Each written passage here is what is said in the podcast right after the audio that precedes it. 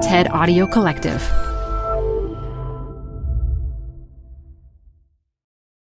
Apple Card is the perfect cash back rewards credit card. You can earn up to 3% daily cash on every purchase every day. That's 3% on your favorite products at Apple, 2% on all other Apple Card with Apple Pay purchases, and 1% on anything you buy with your titanium Apple Card or virtual card number.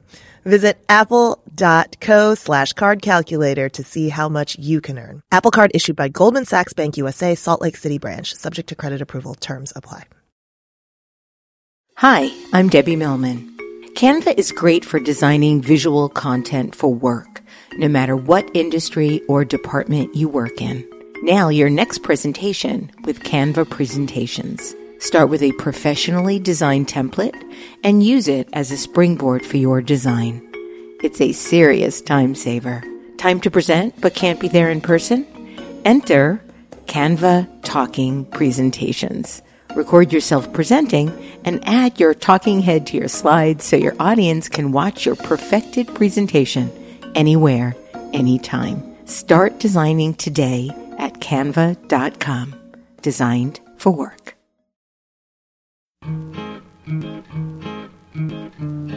This is Design Matters with Debbie Millman from DesignObserver.com.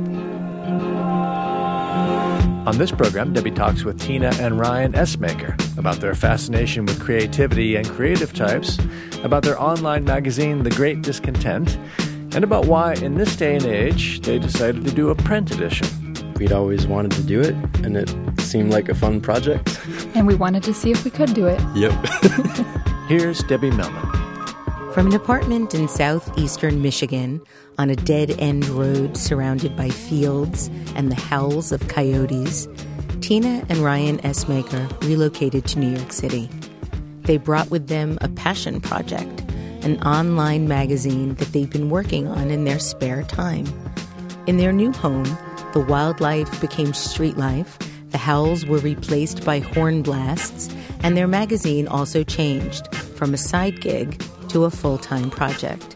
This project, and the magazine's name, The Great Discontent. The magazine focuses on beginnings, creativity, and risk. They've published over 150 long form interviews, creating a who's who in the creative world today. They join me now to talk about their partnership, their business, and their publication. Tina and Ryan, welcome to Design Matters. Thanks, for having us. So, Ryan, I understand you got into doing design by recording EPs and designing what you refer to as the cheesy album covers, both for yourself and other bands. So, two questions here. What kind of music did you play? And what was so cheesy about the covers? Uh, they just were really, really bad because I didn't know what I was doing.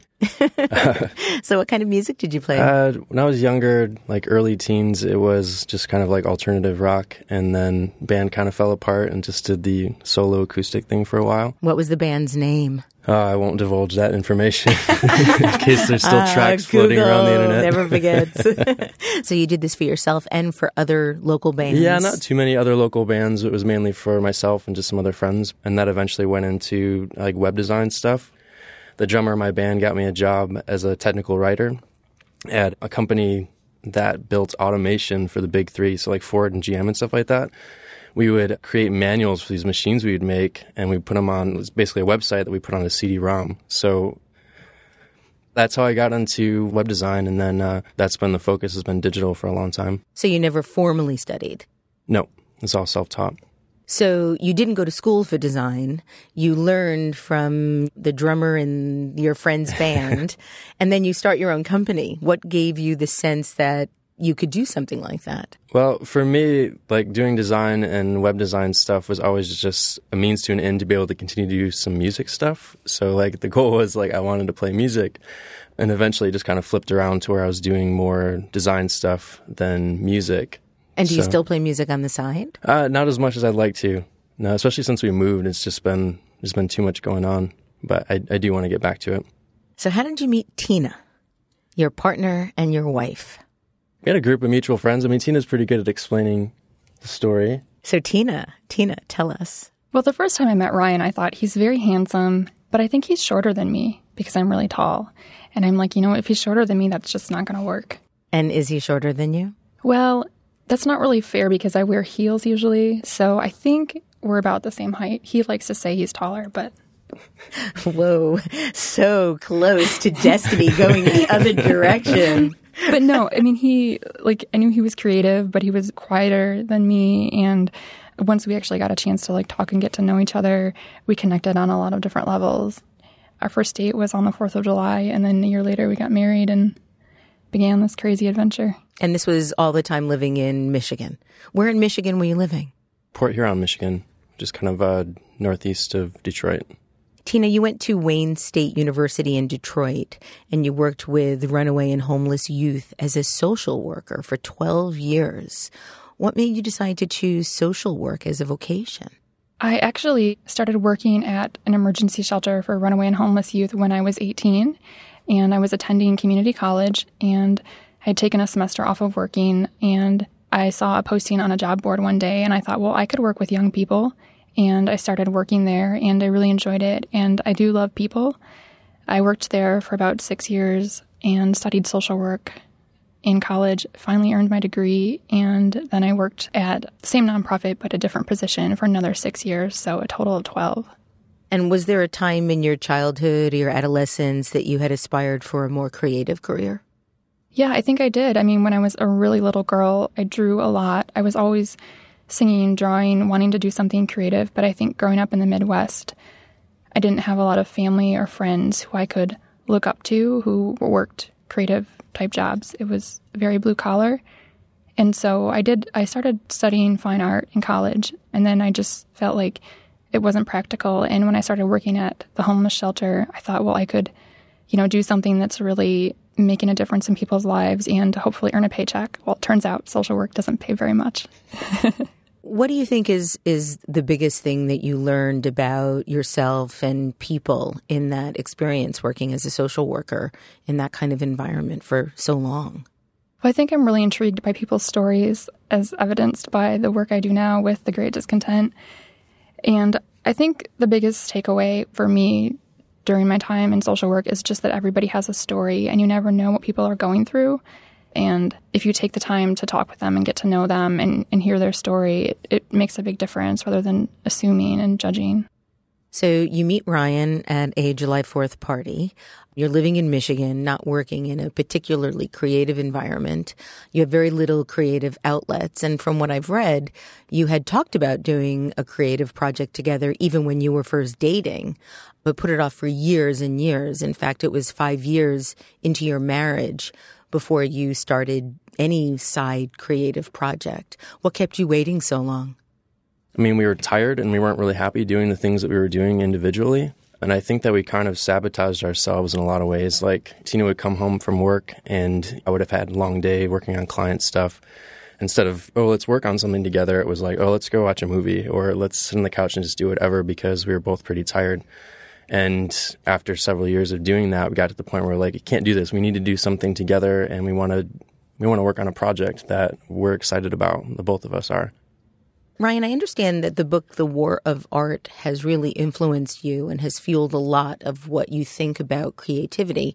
And in one of the interviews that I listened to online, you talk about the notion of sabotaging yourself in relation to your ambitions and your goals. And you talked about how you were sabotaging each other. We were. Mm-hmm. So what were you doing? Say Tina came home and she's like ready to do some painting or whatever, but I had a long day and I don't feel like doing anything creative. I'd be like, hey, you know, why, why don't we just watch a movie together tonight? Or let's just go do something fun. Even though she's feeling that urge to create, I would kind of sabotage that creativity just because I didn't want to do that for the night because I was feeling that resistance and I just gave into it. You quote Steven Pressfield on the discontent, I believe in the about section.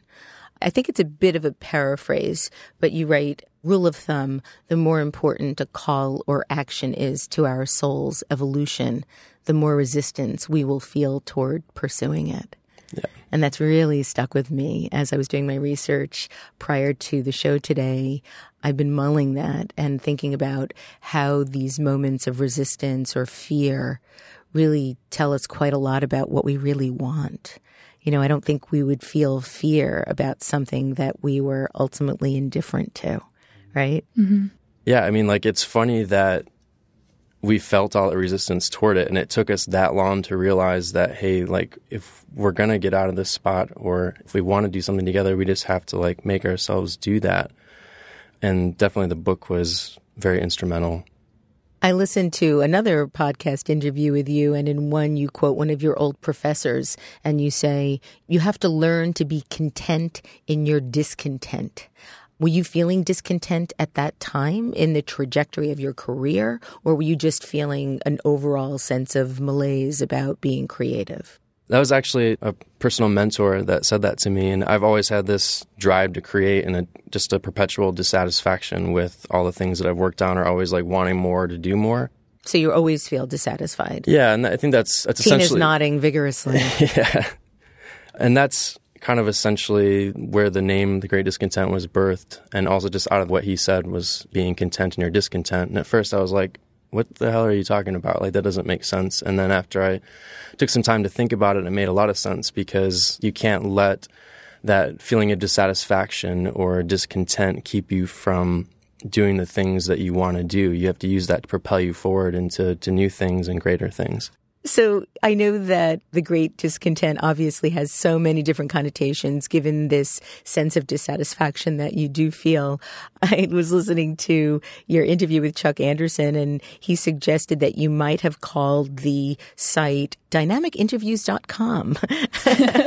Did you have any other front runners for other names or was that just always the way it was going to be?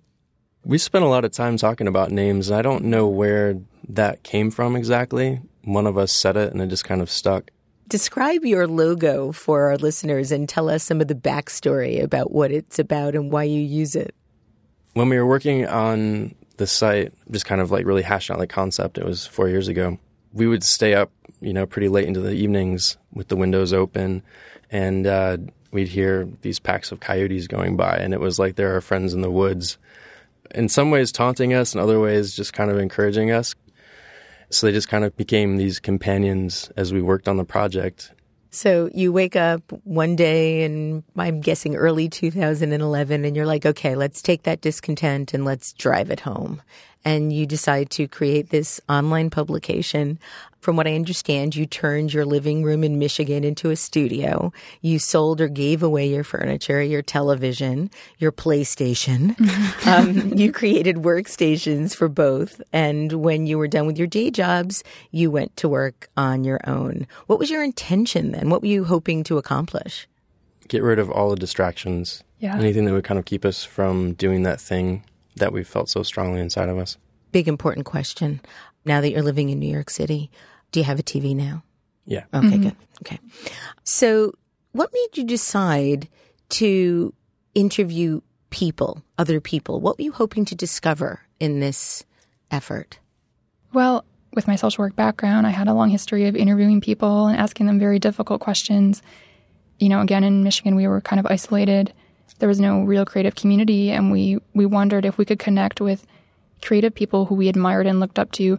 What would we want to ask them? And so we created this list of questions and then we just started reaching out to people to satisfy our own personal curiosity.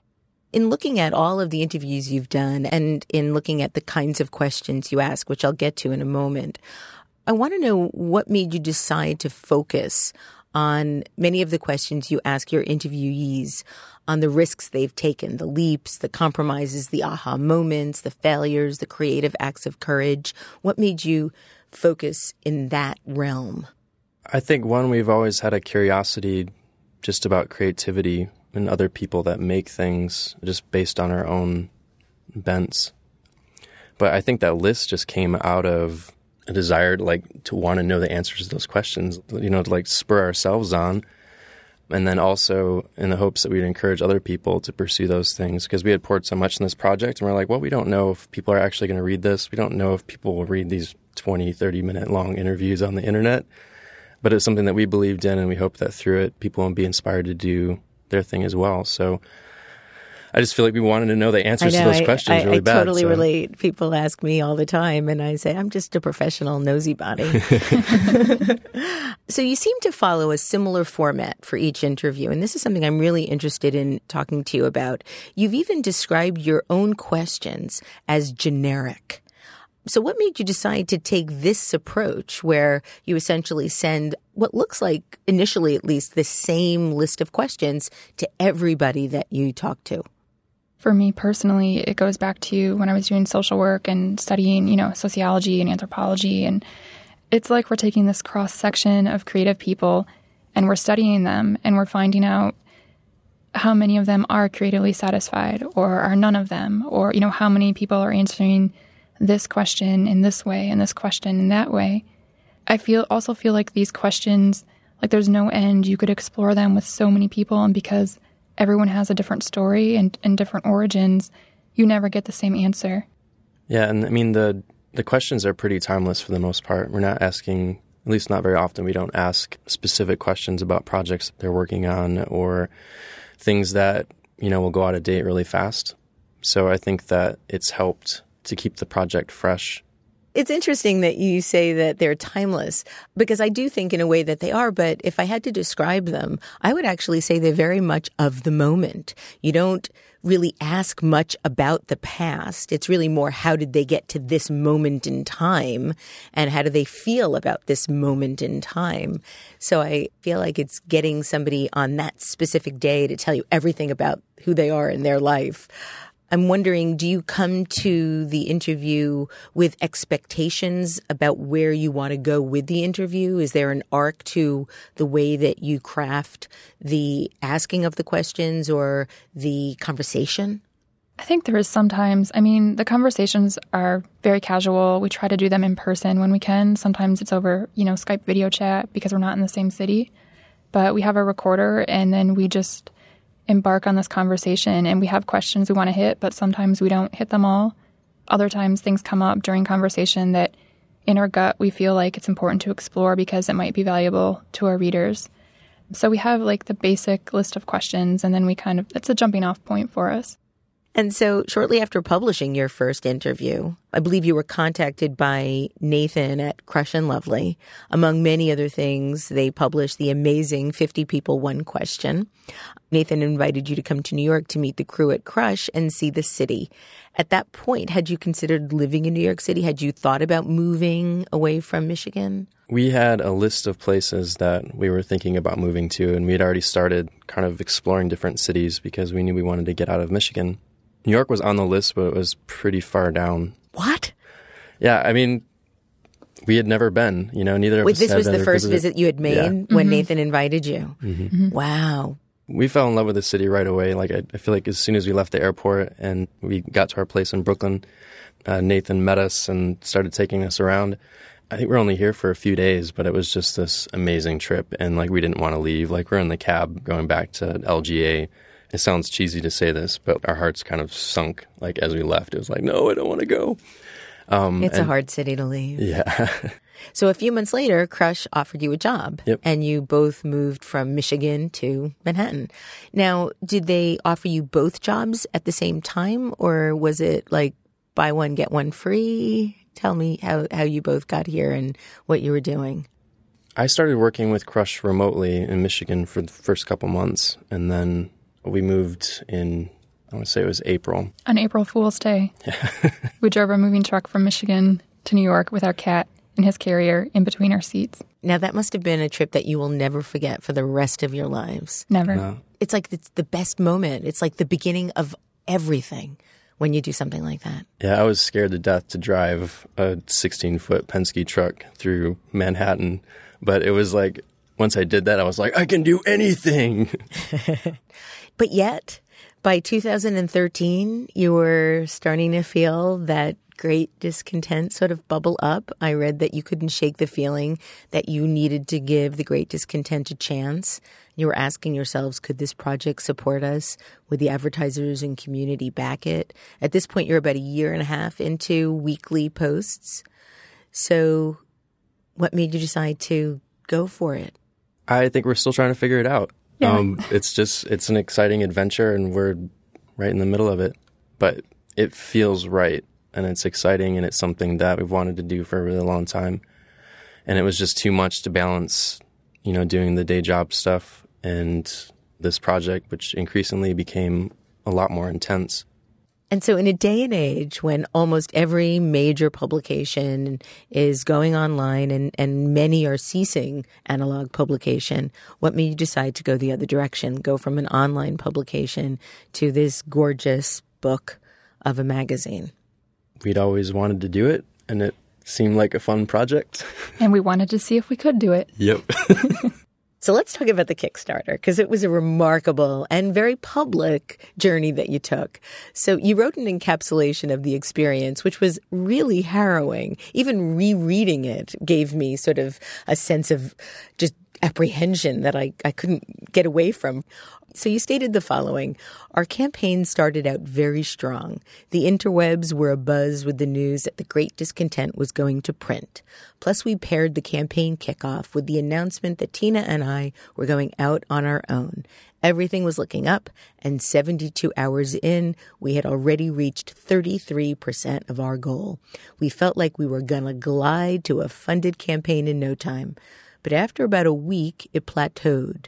The next two and a half weeks are what I like to refer to as our Kickstarter desert walk. And you go on to state, honestly, from the midpoint of the campaign up until the last day, we didn't think we were going to meet our $100,000 goal. And it wasn't for lack of trying. We worked every angle we could think of, exhausting ourselves in the process. On the last day, I woke and immediately opened Twitter on my phone. Opinions were split 50 50 about our campaign. Some said it looked like we weren't going to make it, while others were encouraging friends to back it because it had to get funded. So, what happened then? I woke up, as you said, and uh, read through Twitter. And uh, I think hearing people like encourage their friends, be like, hey, guys, this has to happen. Like, you should give money to this Kickstarter. It just gave us the kick in the pants that we needed. And I remember lying in bed and kind of, I think Tina had woken up by then, and I'm like, hey, babe, you want to try to give this one last shot? Just see if we can do it? She's like, yeah, sure, let's do it. Were you down? Were you depressed? Were you feeling like, oh my God, the whole world is watching and we're failing? Yeah, I mean, we had already, like, like I said in that Medium post, both of us had kind of given up on it because mm-hmm. it just, it really plateaued and it was, you know, we needed to raise upwards of $50,000 in the middle of the campaign and people kind of had stopped sharing about it for the most part. So I know it's kind of goofy saying that you go through like the stages of grief, but it was like kind of like that because we had put we had invested so much in this project that to think in the middle of it that this wasn't going to happen was like, oh man, you know, it's kind of a bummer. So we kind of gone through the whole different stages. You know, like, oh, the denial stage, and then just anger, anger, resentment. yeah, exactly. So the, the last day was just the last ditch effort. It was like, well, let's see if we can kind of make history and see if people really want this to happen, which is what happened. What happened? well, you ultimately raised over $105,000 and subsequently released the printed version of The Great Discontent. And as I've said, it's stunning. Designed by Frank Chimero, it is 9 by 12 inches and 272 thick matte pages. The interviews in the issue are themed around leaps you describe it as essential but scary things we must take as creatives to propel our work and careers forward. And I'd like to quote artist Elle Luna from her interview. She says, I believe that if you step into uncharted territory, you are also stepping into total abandonment, potential humiliation, and a space where nothing is guaranteed. There is no case study or roadmap. I have so much respect for anyone who will step away from what they can do in order to find what they must do. Was that what it felt like for you? You just described the last year of our lives. well, she did. um, you talk so much and you seem so fascinated by the courage that it takes to take these leaps. I just want to get a sense of what fueled that in yourselves. I think I'm fascinated with people who take risks because I put off taking risks for a very long time and I tried to be very safe and it just wasn't working for me. And I think after talking to enough people about the risks they'd taken and kind of reframing it and realizing that, you know, it's kind of like you only have one life. And What at the end of my for? life, Yeah. I want to look back and say that I at least tried, even if I fell flat on my face. And so, yeah, I mean, I think that's where my fascination with it comes from. Do you feel like there is any way to get around the courage thing? Is there a right time to start something? I don't think so. Yeah. I will say that I had a mentor several years ago that I had a, a really important conversation with her, and she basically said, t- "It sounds maybe it sounds silly, but she said, run to the roar." You know, it's like when you are thinking about doing something and it feels really scary. It feels like there's this big lion waiting at the finish line, and he's roaring, and he's like so like voracious, and he- he's hungry, and he's going to eat you or tear you apart you're afraid of that thing, but you should just run toward it anyway because when you get there, it's not going to be as big and scary as you think it actually is. And I found that to be true in my own life. Like, if I don't think about it as much and I actually just take a risk and do it, when I get to the finish line, I realize that it wasn't as big and scary as I thought. Or maybe it was, or maybe things didn't turn out as well as I had hoped, but there's always a lesson in there. And so I just choose to embrace the lesson and, and move on to the next thing. For our listeners that are sitting on their own precipice of making a move, what took you as long as it did to actually act on that audacity?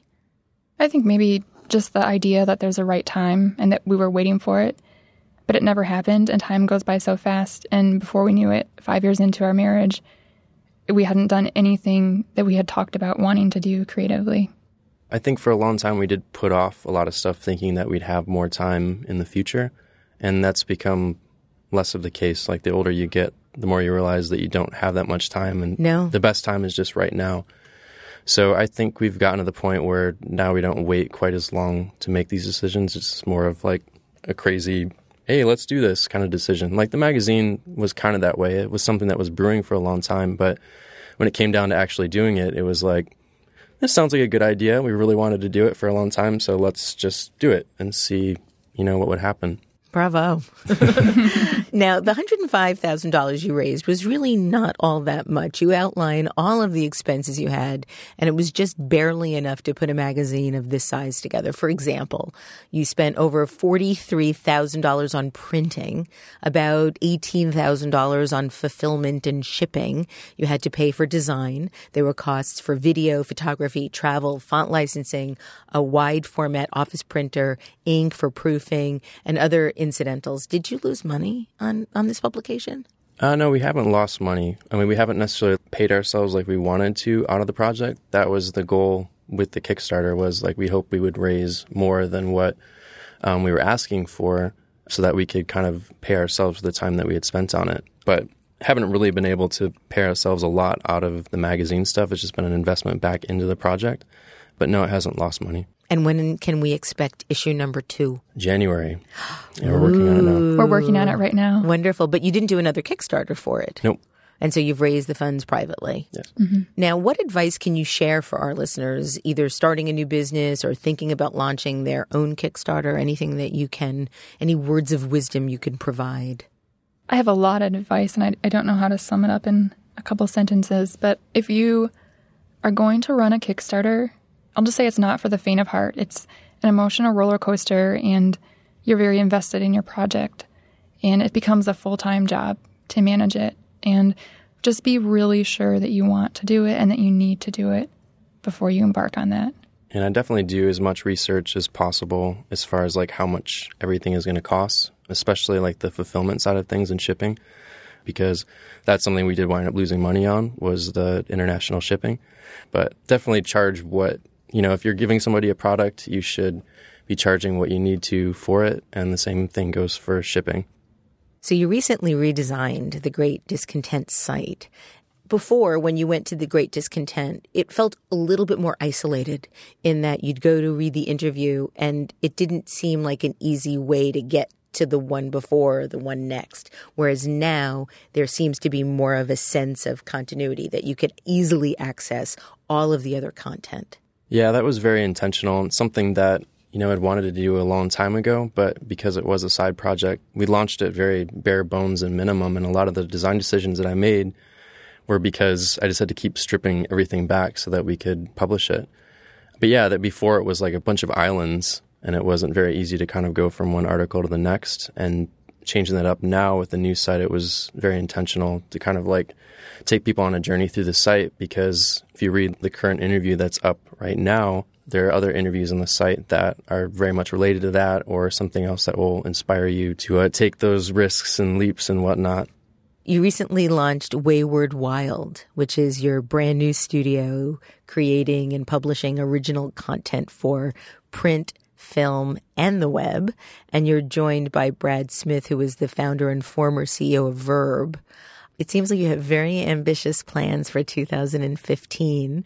How are you doing all of this? Just the three of you. How are you creating this this monolith? We're multitasking. no, we're really excited about this, but we've known for a long time that we could only take the Great Discontent so far. Both of us have been wearing so many hats over the years, and one of the biggest things with me has been having to handle a lot of the business stuff on top of all the creative stuff. So I have to kind of like switch mindsets on a regular basis. And that's always been a really hard thing for me to do. I knew I've always needed someone that can be like that business partner that can help build a brand in general and get the right kind of strategic partnerships with sponsors and advertisers and whatnot. So, what do you foresee? It's a year from now. What is the Great Discontent brand in Wayward Wild accomplished? Well, first off, we're going to do four issues of The Great Discontent this next year. So instead of doing a biannual publication, it's going to be four issues. So it won't be quite as many pages each time, but it's still going to be the same format. Uh, so we'll do a lot more in print. We're going to continue to expand the website, start to do podcasts and more film stuff. Hopefully, by the end of the year, we'll have branched out into being much more of a bigger publication. Hopefully, have some people on staff and uh, be able to focus on the things that, you know, the three of us are really good at. I have one last question for you both. Are you scared? Of course. A little bit. But it's not going to stop you. Mm-mm. No. Thank you, Tina. Thank you, Ryan. You can find out more about Tina and Ryan's magazine and read all of their marvelous interviews on The Great Discontent. Go to greatdiscontent.com. I'd like to thank you for listening. And remember, we can talk about making a difference, we could make a difference, or we can do both. I'm Debbie Millman, and I look forward to talking with you again soon.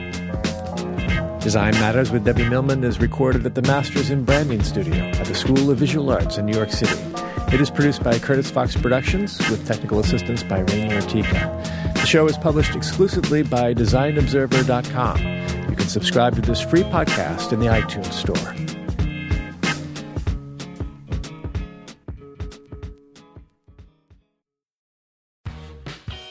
You're growing a business and you can't afford to slow down. If anything, you could probably use a few more hours in the day. That's why the most successful growing businesses are working together in Slack. Slack is where work happens, with all your people, data, and information in one AI powered place. Start a call instantly in huddles and ditch cumbersome calendar invites. Or build an automation with Workflow Builder to take routine tasks off your plate, no coding required. Grow your business in Slack Visit slack.com to get started.